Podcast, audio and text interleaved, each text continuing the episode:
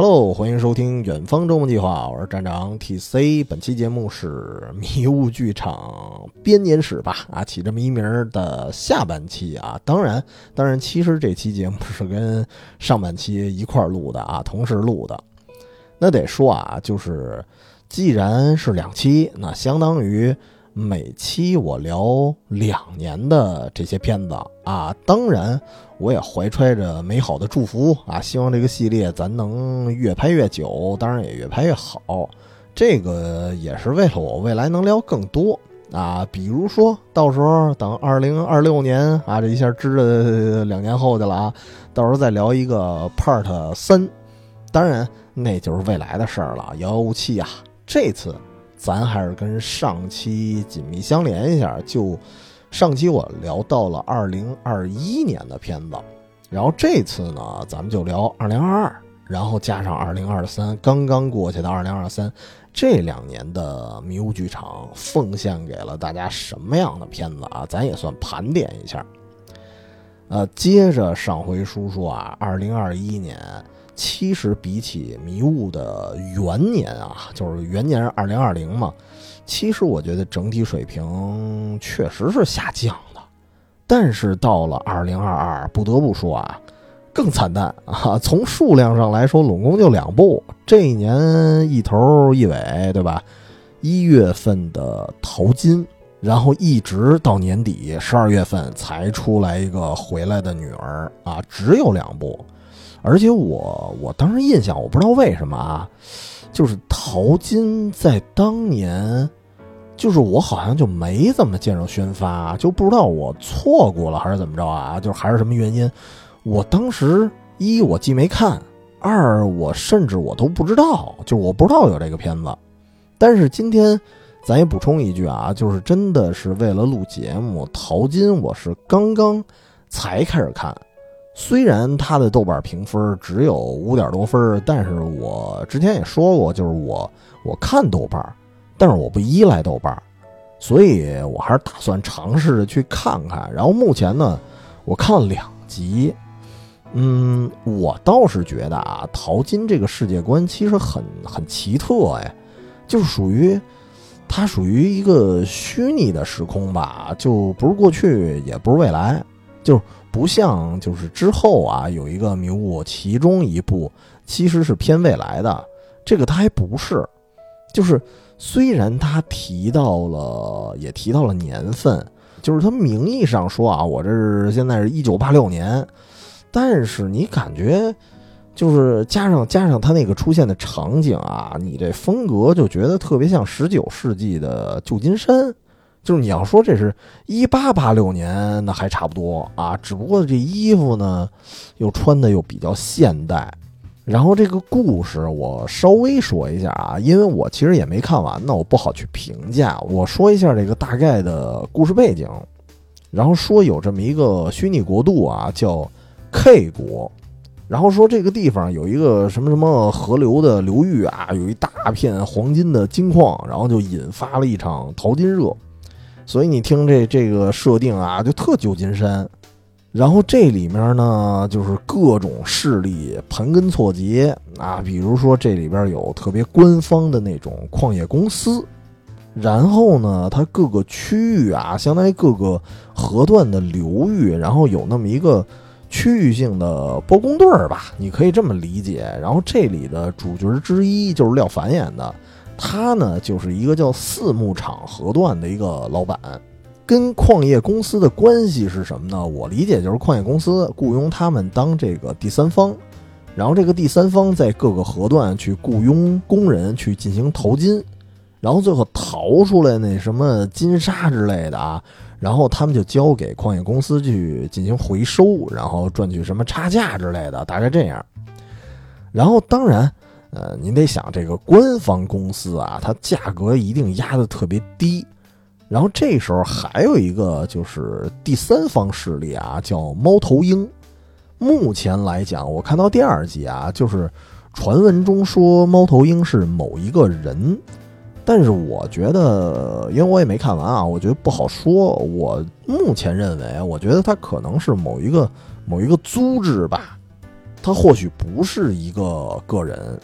然后这个所谓的猫头鹰呢，他们就是负责高价回收，就是相当于逾越在这个矿业公司之外。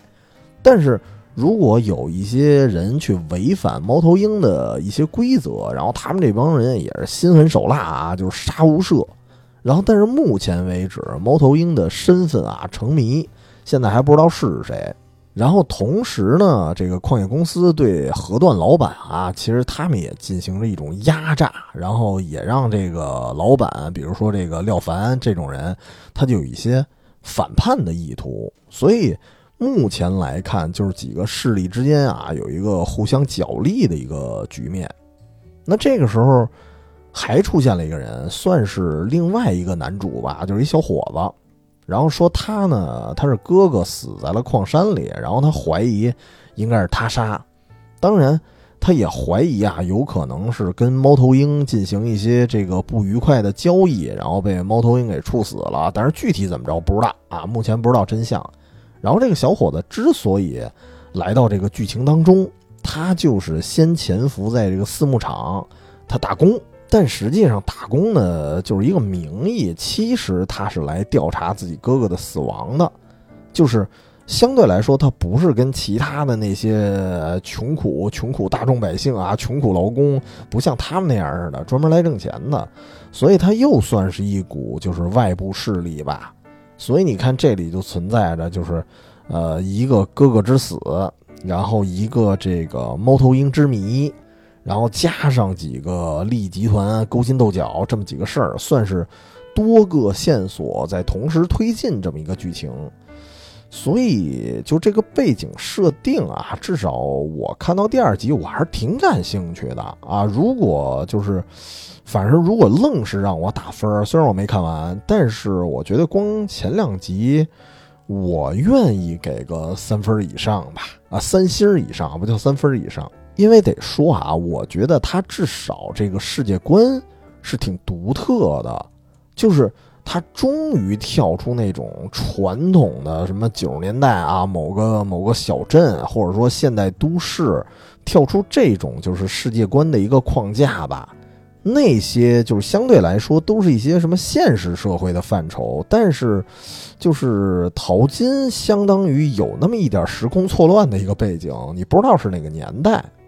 而且就是这种设定，我觉得不光局限于迷雾剧场系列啊，我觉得在整个国产剧里，好像也很少有这这种什么带着早期十九世纪美国矿区这种背景风格的剧啊。我觉得这个只有我小时候哈，我小时候曾经看过一个电影叫《魔鬼城》，好像有这么一点类似的感觉，讲的也是淘金的，但讲的还是新疆那一姑劲儿。但是像淘金这样，就是把几股势力啊，然后他的背景啊描述的这么细的，我觉得还还是没有，我反正以前没见过。所以我当时看这个剧集前两集的时候，我甚至觉得，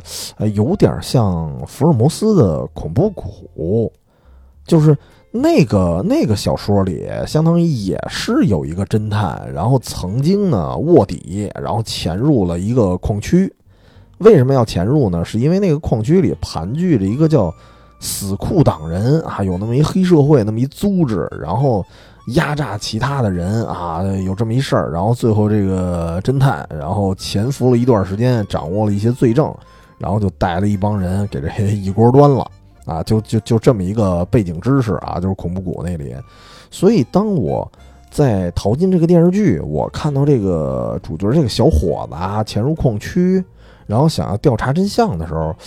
然后同时发现这里这个势力啊非常错综复杂的时候，我就会想到恐怖谷，就是这里有什么关系我不知道啊，但是我总觉得可能是有一定的借鉴吧。当然，我记得好像片头有写淘金也是根据什么什么小说改编的，因为迷雾剧场很多啊，很多作品都是根据小说就原本有的有的作品去改编的，然后。淘金的原著我没看过，所以我还真不知道它是原著中大概是一个什么样的设定。反正电视剧里对我来说倒是挺感兴趣的，啊，当然呃，为什么得这么低分？其实我也有点好奇。然后我因为我没看完嘛，所以我确实想问，就是如果真有看过的朋友啊，也可以告诉我说这剧到底怎么样啊？所以在这个本期的节目开头，我提前说一下咱这个联系方式啊，就是远方的全拼加 FM，这是我们的公众号。然后当然阶段性呢会公布一些什么什么啊其他的图文信息。然后同时呢，里头有我们的加群方式啊。如果呢对这期节目啊，或者说这档节目吧啊感兴趣的朋友，或者说有什么特别有意思的节目推荐的朋友，我觉得可以加群，到时候大家一块聊聊呗。那关于淘金啊，我就不多说了，因为毕竟看的少。然后到十二月份是回来的女儿，我记得当时啊，光看预告，甚至就有这个媒体当时就评价说这归来的。这不是女儿啊，对吧？这归来的是迷雾啊！当时就是大家满怀期望啊，觉得迷雾又要祭出一个新的王炸了。所以其实这儿也可以 Q 到淘金，就是从大家对归来的女儿这个这个期待啊，就能看出，就是大家对淘金当时评价有多低，或者说淘金当时多没有存在感。因为以至于让大家寄希望于年底的这部新剧了，而且当时我看很多人评价，真的觉得可能可能觉得迷雾剧场啊要靠这一部来挽回它口碑。就反正我觉得啊，就是到了你看到二零二二年算是迷雾剧场的第三个年头，真的会发现好像每年都会有一部剧能引发一定的讨论。当然，各种原因都有啊，有的是因为真拍得好，对吧？有的呢是因为这个氛围设置的可能还行，所以回来的女儿呢就属于啊，属于后者，就是氛围设计的还行啊，当头炮把马跳，就是开局这一下直接就把人镇住了。但是后边稍微有那么一点后继无力啊，也是，我觉得它跟十日游戏那个节奏有点像，就是刚开始确实看着。还不错，然后后面 bug 稍微有点多，就是我说一下，就是开头是什么啊？从当时的宣传来看，就是有这么一对夫妻，然后他们很多年前呢，女儿就失踪了，很小很小的一个女儿，但是十多年后呢，这女儿突然就回来了，然后父亲这边呢是对孩子是毫不怀疑，百般疼爱。然后母亲这边就各种怀疑啊，甚至时不时还会出现就被这个女儿吓到那种惊悚感。然后加上这个母亲又是梅婷演的，你你想啊，当年人家演那个不要和陌生人说话，就是她的那个恐慌感那个劲儿啊，本身就演得特别好。然后这次我感觉她两种情绪全都能演得出来，就是有惊恐啊，也有凶狠，因为。她的身份啊，就是这个母亲的身份，哎，也挺特别，也不一般。然后，当然从宣传片来看，就是这个闺女肯定也是身份存疑。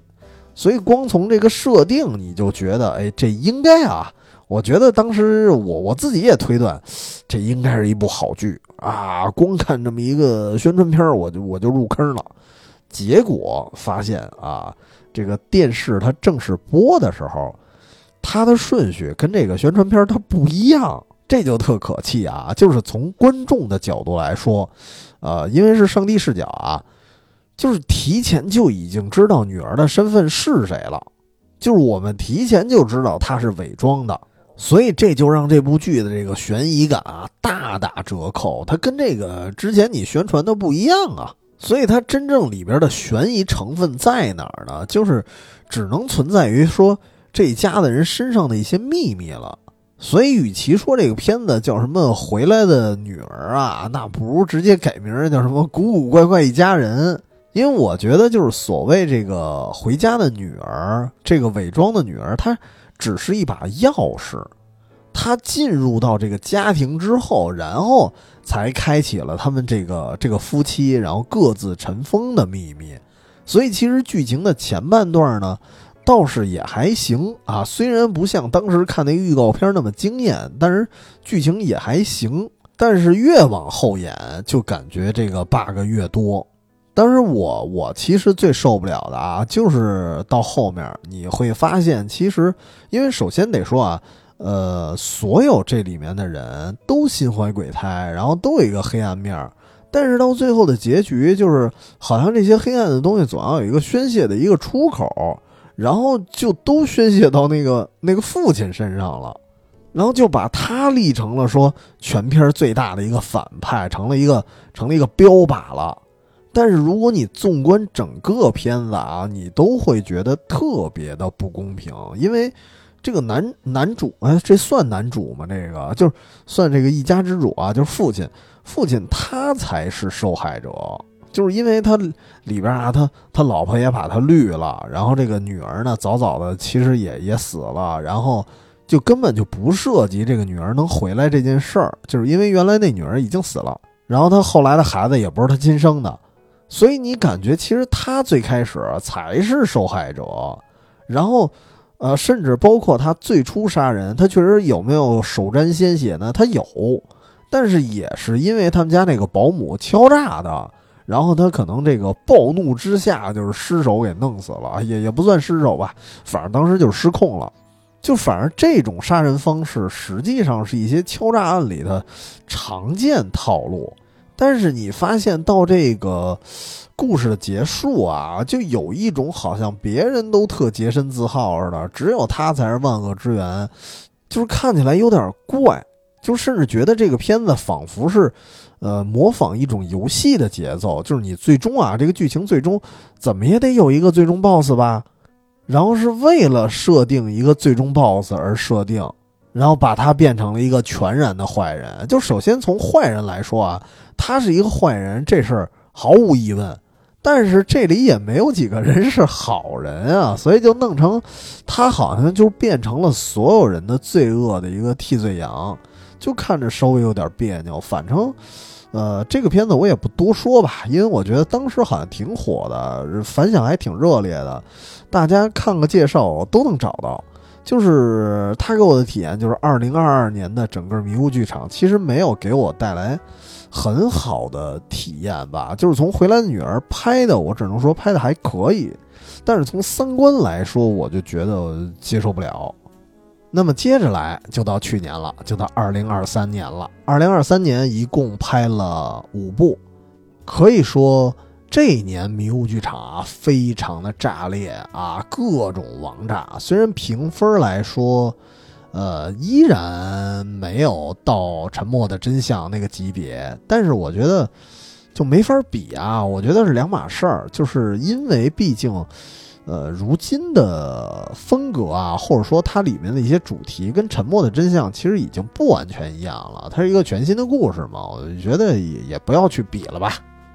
咱就单说今年，其实能看出来，至少有三部。你想，拢共五部啊，至少有三部评价都还行。呃，一月份，一月份是平原上的摩西，七点六分。然后三月份，三月份回想，回想我我自己来说我没看，听说好像一般。然后到了四月份呢，是尘封十三载，八点一分了啊，相当高。然后到十月份，十月份是仿生人间。评价呢一般，但是我我来说，我的感觉还是不错的。就是我觉得它的背景设置挺棒的，算是可以说是算是整个迷雾剧场里的一个异端了吧。然后再到最后就是第五部，今年的呃去年的第五部啊，就是年底的三大队。开分的时候，当时也是八点多，然后到现在是七点一了。反正我这部剧我没看完啊，我看了十多集的时候，我觉得好像也没有什么大毛病吧。就唯独要说毛病，就是按我的喜好来说，我觉得它，呃，稍微有点长。就是在迷雾剧场系列，它属于应该属于算长的了，集数多的了。但是我依然得说，就是我目前为止，因为我没看完呢，我也我也不敢说的那么死。我是觉得没什么大毛病吧。就是他现在分数的降低，呃，实话实说，咱不排除一些为黑而黑的，因为我确实看到了几个评论，居然真的有复制粘贴完全一样的啊，一毛一样，明显是刷屏那种差评，所以我觉得就是评论这个东西啊，就看自己吧，就是自己喜欢比什么都强。所以整个来说，就是至少啊，今年一年啊，去年一年的五部，我觉得四部都拿得出手。那回声我完全没看过啊，别人说不好看，但是我自己我我没看过，我也没有发言权，我就不说了。其他那四部我还真是觉得都挺推荐的。首先就是开年啊，开年是平原上的摩西，这个我待会儿再说吧。我觉得它可以跟三大队，哎，这俩放一块儿说。我先说说给我挺大惊喜的一部啊，就是《仿生人间》。就是终于啊，这个迷雾剧场系列出现了一个科幻类的剧集了。然后它的模式呢，它的背景呢，还有一点点像我之前玩过的一个游戏，叫《底特律》。他讲了一些人和仿生人之间的一个关系。不过这个呢，这个剧呢，跟那个游戏还不老一样的啊。这个剧它可能更偏伦理一些。我先说一下它大概的一个框架，就是。在未来，未来的叫西园市这么一个市啊，其实你仔细看的话，其实拍摄地点就是就是重庆。然后说这个地方呢，有一个组织叫明眸啊，你听这个明眸一看，这眼睛眼神特别好的样子啊，就是他们可以辨别仿生人和人类，因为当时的技术啊，出现这个仿生人，它不是我们一般意义上的机器人。你可以理解为它就是另外一种技术的一个克隆体，所以其实他们的样子呀非常的不好辨认，然后你又不能因为你怀疑这个人是仿生人，你就直接拿一个针啊咔扎一下就就去测试他到底是人还是仿生人，因为这个针它对真正的人类是有害的。所以这个问题就是，你必须得确凿啊，谁是真正的仿生人，你才能进行测试，然后通过测试之后才进行回收。那么怎么去确认他是仿生人呢？这就需要推理了啊。于是就出现了两个人啊，就是明眸的探员，一男一女，然后他们呢就是凭自己的这个断案能力，然后就发现了一些事儿，然后也见证了一些故事。当然，这儿也得说啊，就是我们为什么要发现啊，并且要辨别那些仿生人？因为仿生人这个技术啊，它在制作之初就设定了一个东西，叫初始执念，就是他们会按照买家的希望啊，去定制一个，呃，定制一个信息，就叫初始执念。比如说啊，我要我要弄一个仿生的女朋友啊，然后初始执念是她只爱我一个啊。然后也有那种就是啊，我要弄一个仿生人的母亲啊，然后初始执念是什么？一定要爱我的孩子，因为我我我作为一个母亲，我平常特别忙，我照顾不了，然后我就用一个仿生人母亲去让他去照顾我的孩子啊，等等，反正就各种这种作用。但是这个仿生人啊，他们一旦被设计了这个初始执念这个东西，这个信息，他们就会产生一种极端的爱。尤其是他们的思维可能不太会转弯儿，于是就会造成不少悲剧。于是呢，这个技术就被禁止了，然后仿生人也被紧急召回。但是其实还有一部分他在流落人间，或者呢是在黑市上，其实悄然的啊也在流通着。所以你这么看的话，其实觉得这个故事框架，我觉得还还挺好的。而且剧情模式呢，我觉得也挺推荐的。它就是。每集讲不同的故事，然后呢，其实有点像单元剧啊，但是整个故事的背后，它是有一个更大的线索。这个线索就指向着啊，就是说，在这个社会上一定存在着一个极端仇恨仿生人的，可能是连环杀人犯，也可能是某个组织。所以一边在演单元剧，然后这个主线呢，也一点一点在往前推进。然后最后一集会出现一个大高潮啊，大概这个样子，其实也很日剧啊，对吧？你比如说那个非自然死亡，那个模式就是每集一个故事，但是隔三差五呢会出现一个隐藏的线索，这个线索其实就指向着剧情它一个真正的主线，然后直到最后几集你才开始进行主线任务。所以，但是你听我刚吹半天啊，说这个啊模式也挺好啊。世界观背景也挺好啊，但是为什么这个片子评价还是低呢？呃，就不得不说啊，我自己来说，我觉得这这部剧属于是所有的配角演员吊打主角，就是反正主角我不太认识啊，那几个演员，我觉得确实一般，演的啊就没那个劲儿。咱单说第一集，你想那里面又是我刚才说的刘琳老师了啊，隐秘的角落里那个母亲，然后这里他还是演一母亲，然后演他是为了照顾孩子，但是呢又分身乏术，于是呢他偷偷买了这么一个仿生人来替代自己，结果这个仿生人呢觉得，哎呀，你这个母亲也不够格，对吧？你光顾着工作，然后他呢又拥有一个说照顾好孩子的一个初始执念。所以，根据这个执念，他产生了一个自己的一个逻辑啊，就是判断之后觉得，那就必须鸠占鹊巢啊！我我必须得把这个真的母亲，我得给他囚禁，然后我自己取而代之，我才能做到真正的照顾好这个孩子。然后我记得当时有一段啊，他作为一个仿生人，他对着镜子不断练习怎么笑着跟孩子说话，然后那个镜头。就特别惊悚，而且特别机械，因为他毕竟原本是一个仿生人嘛。然后那个镜头你就看着还挺吓人的，就是你要知道，他可是用人类之躯，然后演出了机器人的恐怖谷效应。就这个，我甚至感觉就用。正常精神正常的人类都不一定能演出来的，所以就是刘琳这个演员啊，就是私下里就也不是私下，我没见过人家啊，就是你只看他这个演员，我甚至现在都觉得有点有点害怕。那说明人家演的确实是深入人心了，演技真的是太棒了，真的是看完了汗毛倒竖。所以主角跟他一比啊，就是感觉着实是差点意思。当然也得加上这个剧本啊，我觉得也有可能有一定问题啊，他没有给演员一个很好的发挥余地，因为，呃，还是对比啊，我其实一开始以为说男一号啊，他算是一个探员嘛，应该是一种深藏不露，然后刑侦能力一流那么一个人。但是呢，你真正看上去的话，你看那个剧情的话，你感觉他好像办案的时候也没有太多的高光吧？然后，所以他他就没有显示出他有多聪明，甚至还有点冲动。然后还有就是这个人他的身份稍微显得有点苍白，就是他演啊。他的母亲是明眸的高层，然后他为了向自己的母亲证明自己，然后他他他就他就来到了这个明眸，然后呢，他母亲又因为某个案件又身亡了，然后在这之后，他肯定要为母亲报仇啊，对吧？然后要要为这事儿查明真相啊，然后之后呢，他如何成长这一段，我觉得。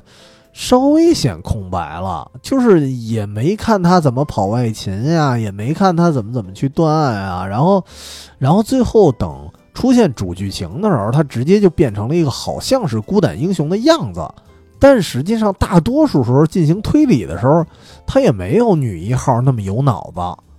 就是我依然是拿那个非自然死亡去跟他对比啊，就是石原里美。演的是一个法医的新人，一个小女孩儿，才能呢可以说其实很厉害。然后在这个部门里啊，还有一个个性非常孤僻的一个老大哥。这个老大哥其实是真高手。然后这哥们儿呢，他一直在查自己妻子死亡的一个真相，所以那个老老大哥的戏份啊，是一点一点加入进去的。但是他铺垫呢给的很足，就能让你知道啊，这哥们儿至少是一个。手段很高明，然后同时又背负深仇大恨的人，就是这样的人，他特别容易给你一种人格魅力啊。但是这个男一号呢，就是说回这个仿生人间的男一号，深仇大恨是有了啊，但是有点模糊，因为他根本没弄明白自己的母亲是自杀还是因为他杀，就是至少出现就是主剧情的时候，你感觉他手头是一点线索都没有。他不像那个大叔啊，那个大叔是非常隐忍的，在一点一点接近真相。他手头已经掌握了一些东西了，所以对比之下，你感觉这个男一号就是刑侦手段好像也一般吧？就感觉就呃，我记得有一段为了显示他的能力，好像就愣生生的在说，就是一会儿说，哎呀，我认识这这这个警官，然后我又认识某某什么中间生，然后就好像想衬托这个主角他人脉特别广，但是为什么广不知道，反正是没给铺垫。我觉得这就就有一点像什么，就平常咱见过的啊，喝醉酒吹吹牛逼的那种中年人似的，动不动就说，哎，我认识谁谁谁，就那个劲儿啊，就太浮夸了。这个设计就是稍微，我觉得剧本上，嗯，确实没有给男一安排好，所以可能也没发挥好吧。啊，但是呢，我批驳半天，我也得说，我为什么觉得这部剧还还不错，还挺推荐。因为整体来说，我觉得它又算是一个，就是我刚才说迷雾剧场这个东西，对于以前的剧来说，这个东西它是一个突破；而对于迷雾剧场来说，这部剧它又是一部突破，因为它给了一个截然不同的世界观，对吧？是一个科幻的故事，但是它在讲一个，呃，我们平头老百姓会很关心的一些事儿，就是它没有特别飘着那种科幻啊。因为你深挖的话，你讲的，你发现他讲的万变不离其宗，还是迷雾系列标准的一些社会现象。就是你看啊，其中我记得有一女的，然后她说她老公打她还出轨，然后她就找了一个跟老公一模一样的一个仿生人去照顾自己。但是到最后呢，她发现，哎呀，她没法爱上那个仿生人，哪怕对方对她特别好。然后他也会觉得，哎，你说这是不是仿生人的初始执念造成的？他对我这么好，对吧？他他对我也不是真爱。但是这件事儿，你其实抛开仿生人这个世界观来看啊，其实无非仿生人的这个男的这个设定啊，就是所谓的备胎。而那个女子呢，你有一种感觉，就是她属于我既离不开备胎对我的好，然后又不愿意付出自己的爱。所以这种情绪，你说他甭管说矛盾也好啊，还是说自私也好啊，它整体来说，其实抛开了这个科幻的外皮，它实际上是一个伦理问题。所以整个仿生人间啊，你看下来，它真的所有的东西都是好像是在讲科幻，但是实际上它探讨的都是各种各样的伦理问题的那么一个那么一个故事合集。所以这个叙事方式来说，我觉得还是挺巧妙的。只不过，如果他的人设能像之前那个谁是凶手啊那个片子里那么考究，那我觉得可能就更妙了。那么说完他啊，就得说到最后了。最近这部三大队啊，为什么要跟平原上的摩西一块儿说呢？我觉得从从今年啊。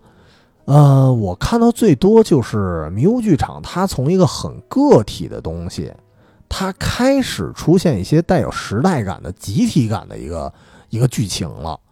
就是你看啊，谁是凶手，还有沉默的真相。虽然他们跟平原上的摩西和三大队啊，虽然他们有一些一样的东西，比如说他们都是以前的一些案子，然后贯穿到现在，然后呢，大家锲而不舍的去断案。对吧？然后在于不久的将来啊，就是在这个剧情年，在今天啊，把这个案子终于破了。但是不同在于什么呢？你看谁是凶手啊？更多是关于，呃，他们的那些主角，或者说关于那些犯人，他们自我的一面，对吧？主角们要破除梦魇，然后凶手要达到自己的某种某种目的，然后包括沉默的真相也是，他们跟黑恶势力的对抗这件事儿啊，本身。放诸四海皆准，对吧？哪个时代都一样。然后那个黑恶势力实际上是一个玩弄女性的一个一个黑暗团体。其实你看最近那那叫什么什么岛那个事儿，美国那个爆出来的，其实这种黑暗它一直存在，在哪个时代好像都一样。所以它时代的印记其实不是很明显。但是呢，二零二三年开年的那个平原上的摩西，它就不一样了。它发生的时间啊，它的故事啊，包括你在那里边听到的一些音乐啊，什么乱七八糟的，它必须是那个年代。就是这件事儿啊，这件事儿，它在其他的年代它是立不住的。因为平原上的摩西，我在看的时候就自然而然的会想到暴雪将至，或者说这类型的其他的一些片子，因为这类片子啊。好像是在给你讲一个抓罪犯的那么一个故事，那么一个过程，但是整个故事里产生的很多悲剧啊，都跟当时的一些，嗯，比如说包括文革后的创伤啊，包括当时的下岗潮啊，什么工厂改制。还有曾经在九十年代某些城市啊出现的一个奇葩的教育体系，就是九千班，就是这些悲剧跟那些时代现象它是密切相关的，所以你真正看到的不是什么警匪之间的交锋，其实整个故事看下来，你看到的是什么呀？你看到的是时代的眼泪。很多悲剧在那个特定环境下，它是不得不发生的。它不像，比如说谁是凶手啊？谁是凶手？最后你发现那个真凶，呃，真凶他就是脑子有问题的一个摄影师，他更多的是偏个人的一个症结，对吧？他自己是一个心理变态。但是平原上的摩西，你发现就属于。无论你这个人啊，你这个个体有没有毛病，或者说有什么样的毛病，已经不重要了，因为这个社会病了，所以你终究会染上同样的疾病，你终究会成为悲剧里的角色，这是这个大时代之下的一个宿命。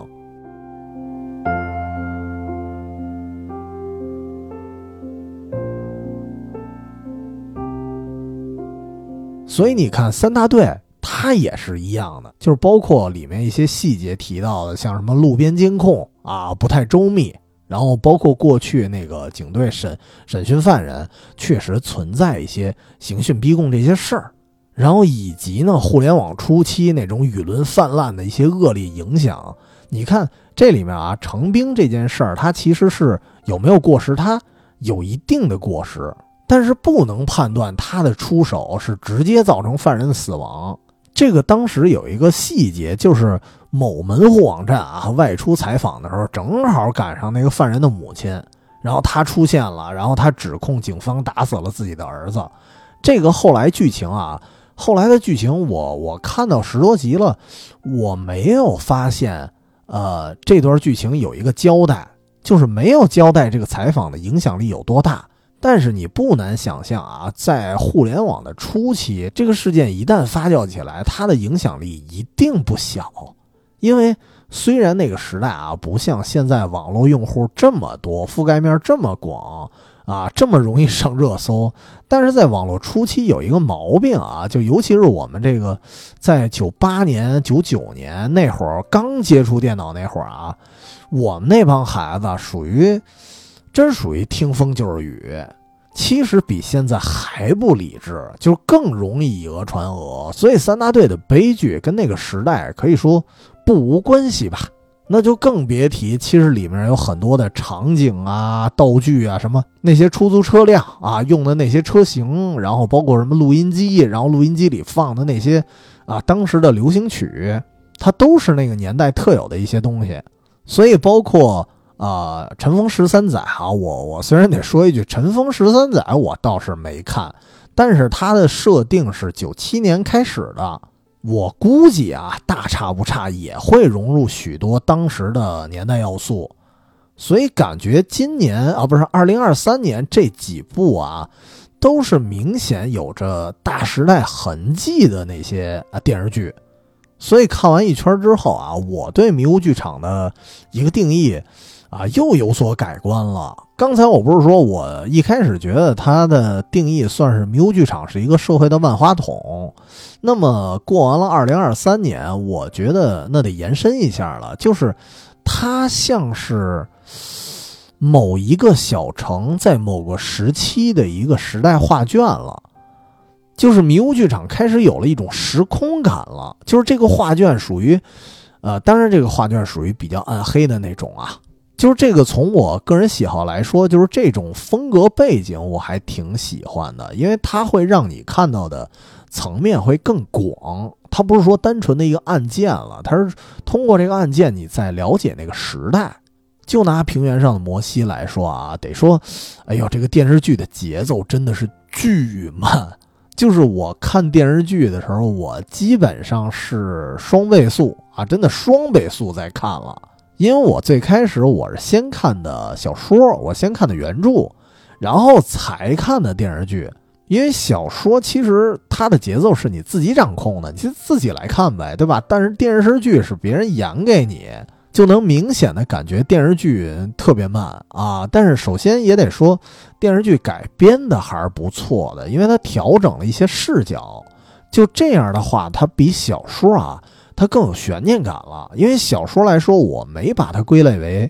呃，悬疑小说，但是电视剧你可以把它归类为悬疑片儿。但是也得说回来啊，刚才我说我双倍速看它，但是，呃，我所谓这个这个片子巨慢啊，不是一个贬义词，就是说好听了，其实它应该叫舒缓，它很娓娓道来的。就是大概的故事，我可以说一下啊，就平原上的摩西是关于一个出租车司机，然后连环凶杀案啊，但是不不是说司机是杀人犯啊，是是连环被杀。然后这个案子本身还没告破呢，结果呢，十几年后又出现了一个城管连环杀人案啊，也是一些城管连环被杀。但是得说啊，虽然这里存在着两个大案要案，但是案子在这里啊，这个故事里反倒其实是配菜了。因为你真正开始看这个剧，你发现你看到的啊，或者说你体会到的，其实是这个案件里出现的。许多个人，甚至有一些人，可能跟这个案子的关系比较间接了。就是你看完一部剧，你看的是他们的生活，看到的是一个他们生活的一个集体的群像，所以这个风格造成就是相对来说这个节奏会舒缓一些。他不能去迫不及待的光给你讲案子，不能是那种节奏。而且说起舒缓，我甚至记得当时有一个有一镜头啊，有一醉汉。然后这哥们儿路边站着一动不动，然后这个人都给了好几秒的镜头啊，就是这种街头醉鬼，你说九十年代有没有？那肯定有。然后就是说现在啊，现代有没有呢？其实也有，但是在这里面这个镜头里，一把这哥们儿嵌入进去，然后加上他那个破衣烂衫的那种打扮，他让你感受到的是什么？他不是说单单的只是一个醉汉。他会让你感受到一种，呃，生活在那个绝望时代里的人，然后他们都是那种行尸走肉的一个状态，就好像每个人都不知道自己该怎么办，那就不如就就喝的烂醉吧，就可能是杀死那个石石家庄人那个心理状态。所以他的镜头语言给的恰到好处，就是他通过一个人一个微小的动作，你去感受那个年代一个整体的社会气氛。都是那种衰败的，或者说迷醉的。就算可能他们不死在凶案现场，他也会死在一个失去希望、失去工作，然后失去那种朝气呀、精气神的那么一个场合里了。所以有这么一层内涵在里面，那那他这个剧就必须舒缓呀，对吧？必须拍的慢节奏，他才对路子。那么最后就说到这个三大队了。啊，三大队来说，其实它也是一桩大案。然后十几年后，然后进行了一个告破这么一件事儿。这个主线呢是有一个悍匪啊，两个悍匪王大勇、王二勇持枪歹徒，无恶不作。啊，这儿可以提一嘴啊，我觉得正好是，呃，看完了平原上的摩西，我发现，呃，因为他的原型啊。这两个人的原型是有的，是东北二王，现实中也是俩持枪悍匪，只不过呢，他们犯案的年代可能更早一些。然后在平原上的摩西的小说版本啊，曾经还提到过，然后说当年那个平原摩西的一个刑警队长曾经参加过这个缉拿悍匪大小王那么一个工作，所以跟这个三大队不留神还还还联动了一下。然后说回这个三大队，就是其中这个王二勇被抓到了之后呢，结果抓捕的过程中啊，其实已经被这个正义的人民群众给给暴啐一顿了。然后在审讯的中途呢，伤势恶化，他就死了。所以这件事儿就被归结到审问他的这个三大队的人身上了。然后最后呢，导致队长程兵入狱。之后呢，本来这个程兵可以重新生活啊，重新寻找新的人生目标。因为毕竟人家三大队其他人，人家都各自奔前程了，有有开出租的，有开饭店的，还有还有真的混的也算风生水起的，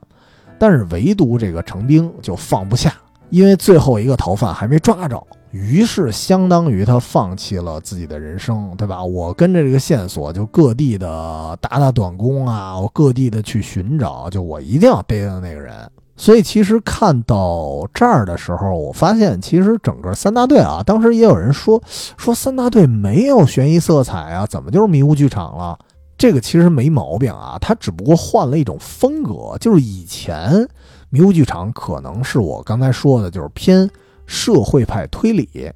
但是到这儿啊，就是非常明显的是那种冷硬派推理的作风了。就是你看啊，冷硬派推理它有什么特点呢？都是演一个犯过错误，然后无法再当刑警的那么一个前前任警察，然后可能另谋职业，但是因为他残存着这种正义之心，然后能力值呢也是保持啊有一定的推理能力，但是肯定不是说本格派的那种名侦探那种水平啊，他就是至少人家有一个标准的刑侦技术吧。于是呢，他用自己的方法就继续追查各种犯人，然后整体风格也会比较压抑。你像我之前在节目里应该提到过，叫劳伦斯·布洛克这个作家呢，曾经写过一个马修斯卡德侦探系列，那个就是冷硬派当时的一个代表作。然后他的初期的几部作品啊，都是聚焦在美国纽约七十年代，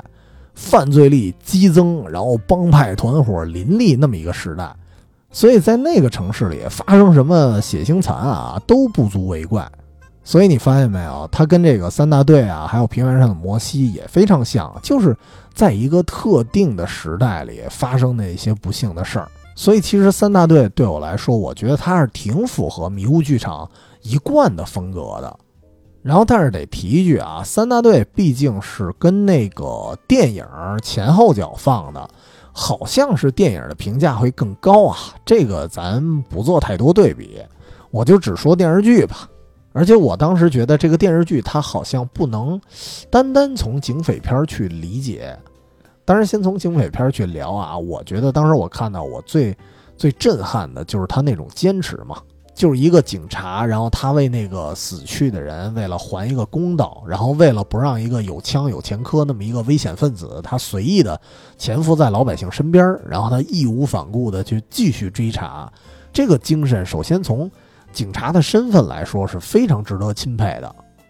但是我当时看的时候，我还有另外一个感受，就是从社会层面去考虑吧。其实我觉得他不光是警察抓坏人那种。执着的劲儿，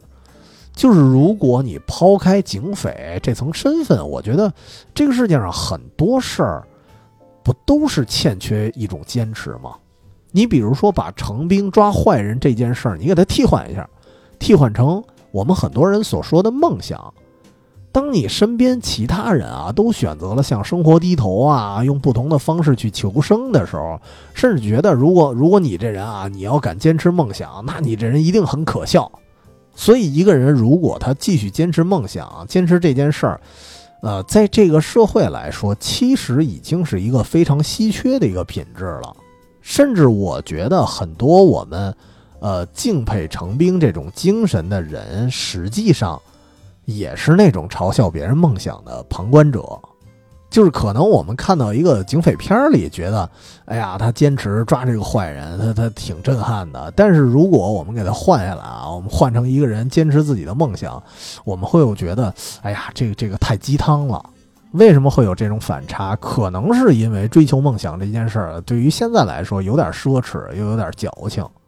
就是咱还是说说回这个剧啊，我当时觉得三大队开头。塑造的就挺好的，就是我看的，我当时看的超前点映啊，就是电影院里我看了前三集，还也挺逗的啊。电影院里看的电视剧，正好当时导演本人在场，然后他就说了一下，说三大队开头，你看我不是说让来上来啊，就让他抓那个王家兄弟。我先讲他们抓别人的一些故事，然后先演他们一些非常干脆利落的一些刑警形象、刑警故事，然后每一个人都给你塑造那种精英的感觉。为什么我要先演这么一段？就是要用他们曾经的意气风发来反衬，然后最后大家各自为生活低头之后那个状态。用剧中人啊原话说，他们的眼中已经失去了锐气了。就是这个片子有一个对比，你可以这么去看啊，就是你可以看到程兵出狱后跟大家重逢的那场戏，大概是第四集吧。你先看看他们在露天吃饭的时候，大概聊天什么什么样子，然后这时候你翻回去，你翻回到第一集开头，你就会发现一个特别明显的对比了，就是他们明显变得变得不是老了，而是失去那种劲儿了。那时候你会觉得特别悲哀，就是你可以把其他人啊抛开警察的身份，你可以想象成他们是那种挫败之后放弃梦想的人，然后只有成兵的是那种坚持梦想的一个异类，然后所谓的那种锐气，就是他梦想还在的时候，他还有那种期待时候那种不灵不灵的那种眼神儿，真的我亲身经历过，我见过那种，就是原来有一个朋友，就是他创业。失败过，他刚失败的时候，他眼里还有那种不灵不灵的劲儿呢。然后很多年后，我觉得稍微就有一些暗淡了，就好像就啊算了，认命了。所以我特别懂这种所谓失去锐气是什么感觉。所以其实除了警匪对决，我对三大队其实。确实会有这种跑题式的一个联想啊，就是你看人家已经入狱了，对吧？程兵都已经失去身份了，他还能执着抓罪犯，这样的这个前任警察可能是万里挑一。那么同样在现实社会当中，就是敢于执着梦想的人呢，其实也是万里挑一，因为这个时代他非常适合放弃。因为你只要想放弃，你永远不缺理由。就每天这种各种萧条的新闻，对吧？负面的新闻摆在你面前的时候，你都可以当做你放弃的一个借口。所以，放弃这件事儿啊，是一个很广泛、很普遍的行为。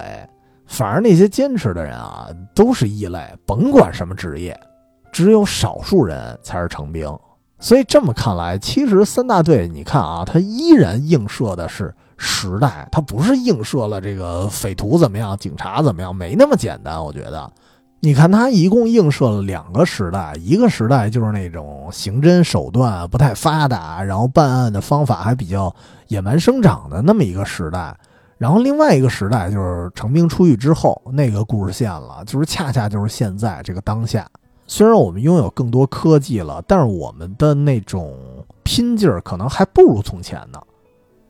但是我也不得不承认啊，就是其实你看啊，我刚才说了半天，就是三大队这次我聊的主线剧情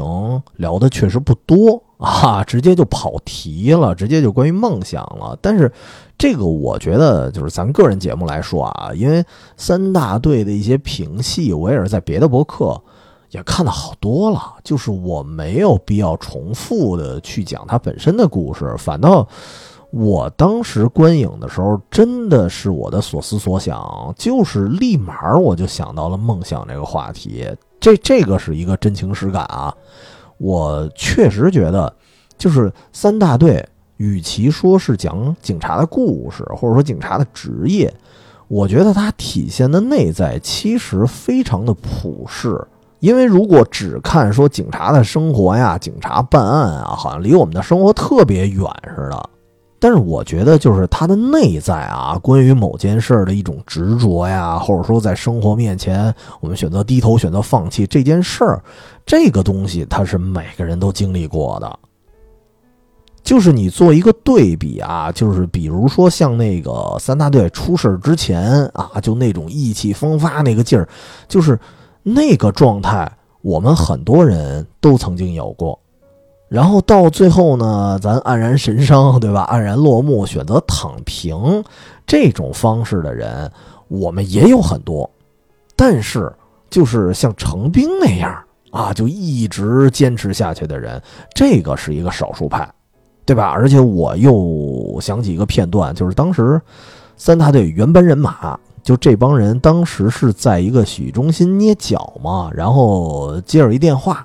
就知道了程兵的一个去向，说这个程兵去云南啊，又又继续追寻那个王大勇去了。然后当时只有一个人就是原来啊，他在三大队就是一个毛头小子那么一个劲儿，然后他呢，如今是开出租，就这波人里只有他一个人，他牵头说：“哎呀，咱得跟着成队继续追查呀，对吧？咱原三大队，咱得集结起来啊，对吧？特兴奋那个劲儿啊。”结果发现其他人呢，要么就是不吱声儿啊，要么直接就是采取反驳的意见，说：“哎呀，咱都这岁数了，咱都放放吧，对吧？咱也不是警察了。”然后那个小伙子就特别失望。所以为什么我看这个剧会走神呢？就是你仔细想想这一幕啊，这一幕你抛开这个警察的生活，就是。你到别的电影，某些就是和可能和梦想啊，或者说什么类似，我印象里好像有一些什么摇滚乐相关电影，可能会出现相同的一幕，可能就是有某一个人会撺掇其他的人说：“哎呦，咱重操旧业吧，对吧？重新拿起咱这个家伙事儿，咱继续玩摇滚、玩乐队。”然后其他人都说：“嗨，都多少年了，早生疏了。”那都年轻人的玩意儿，对吧？咱也放放吧。这个我举不出一个呃具体的一个片子啊，就是我乍一想我想不出来。但是你不觉得这个场景在很多就是梦想题材的电影里经常出现？而且此情此景啊，就跟三大队这帮人，然后在这个捏脚的场所发生的这么一个小故事，其实是一样的套路。所以我不知道啊，导演是不是安排了这么一个隐喻？但是我至少从我的角度来说，我看到了，可能是因为我自己的人生经验，我自己的一个感悟，所以我觉得他就是在映射着某种对对生活呀，对自己想做的事儿的那么一种坚持。虽然这个话题吧老生常谈了，但是呢，就凡是还在坚持着做某一件事儿的人，对这个情绪其实。深有体会，而且这个说到当下啊，就三大队，咱先放放啊，先说这么多啊，因为今天要说的片子比较多，还是还是说回来，就是说说回《仿生人间》，你看它虽然讲的是一个近未来，但是绝不是一个传统意义上的科幻，其实它它只是一个概念上的软科幻，它实际上反映的还是当下时代的一种悲哀，就是我们为什么需要仿生人呢？那是因为。人与人之间的人类的情感已经淡漠了，他好像是在用不同的单元剧，然后给你讲这个仿生人的出现给你带来了很多悲剧。但是如果没有仿生人呢，那人情淡漠带来的悲剧可能会更多。这依然是一个时代特性带来的伤害，它不存在某一个啊个人一个个体当中，这个是所有的社会参与者都要承担的一个悲剧。所以整体来说，至少到二零二三年的年底吧，呃，我觉得大多数的迷雾剧场的主题，你要用一个词儿来概括的话，那就是时代的伤痛。所以这一点也有点让我好奇啊！我会期待二零二四年，说迷雾还会带来什么样的作品以及什么样的主题呢？呃，那么说到这儿啊，其实还没完，就是从。我再从市场的角度简单平息一下迷雾吧，就是我觉得很欣慰，有这么一个系列，而且出现了几年了，还在坚持，还在立项。虽然其实质量啊参差不齐，有的经常还被骂，但是能看出他一直在尝试新的东西，